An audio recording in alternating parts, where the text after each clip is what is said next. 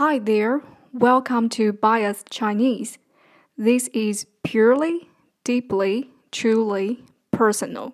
I'm a Mananian Chinese mainlander, and I've spent the first 30 years of my life in China, which means I've been through the reform and opening up, the earthquake in 2008, the build up of the Great Firewall, and lastly, the COVID 19.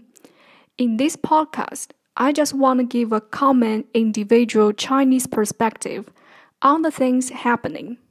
Because I'm sick of propaganda and I simply don't want to be represented by anyone else without my consent. Like millions of the commoners in China, here's what I think.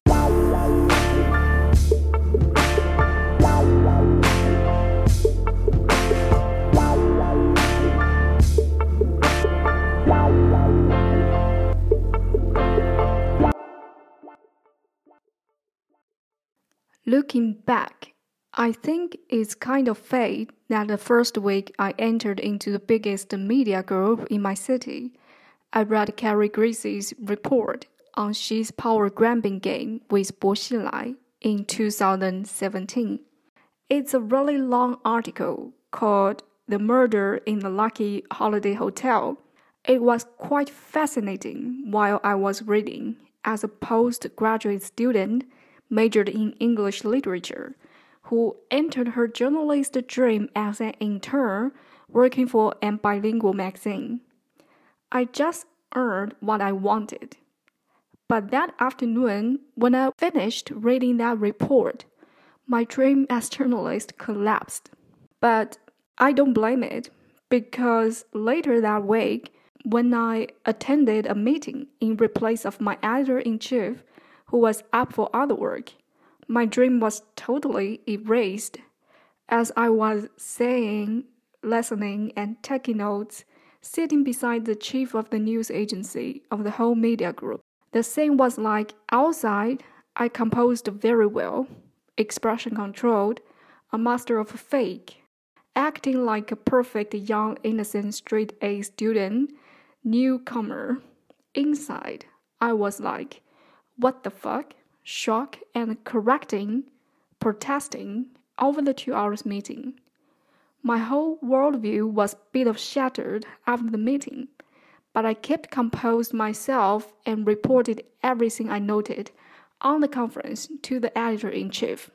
After the reporting, the editor told me, or someone handed to me, you know, what you've heard is quite sensitive, right? It's not supposed to tell outsiders. I responded naturally. Yes, of course, I understand. Then I was dismissed. That was my first week working in China's media group. By the way, it's a shame for BBC to lose Carrie Gracie, and shame on BBC who's not giving equal pay.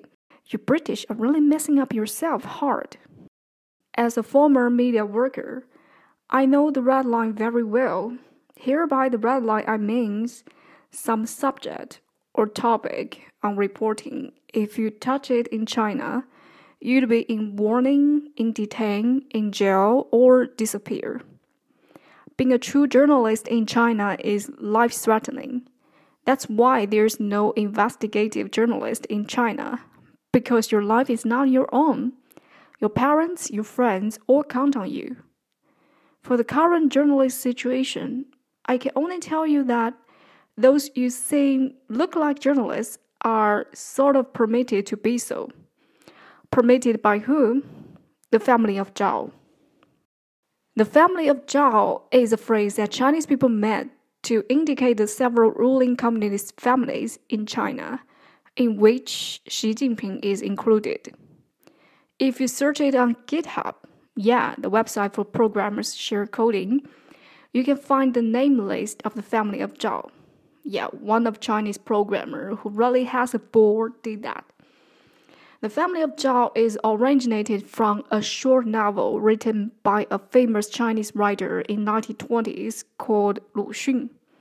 Within the story, Mr. Zhao was an obnoxious and arrogant landlord who reprimanded a peasant who claimed himself also named Zhao saying, You don't deserve to be the family of Zhao. Thus, at the time, those Chinese who defended the Communist Party got backfired by commentators on the social media with the same script like, Yo man, wake up, you don't deserve to be the family of Zhao. See, Chinese people are not stupid. We have a plan B. A plan B to look for who's going to be taken account when things need to be cleared. The fear is gradually crawling back to the one who spread it. So, how much do Chinese people know about Xi? I'd say he's quite typical middle-aged Chinese man who is not so difficult to understand. Quite typical middle-aged Chinese man with low self-esteem and full of wrong ideas because of his poor experience in teenage. I draw my conclusion first from the recording of his speech you're going to hear, and and I'll explain in the next episode.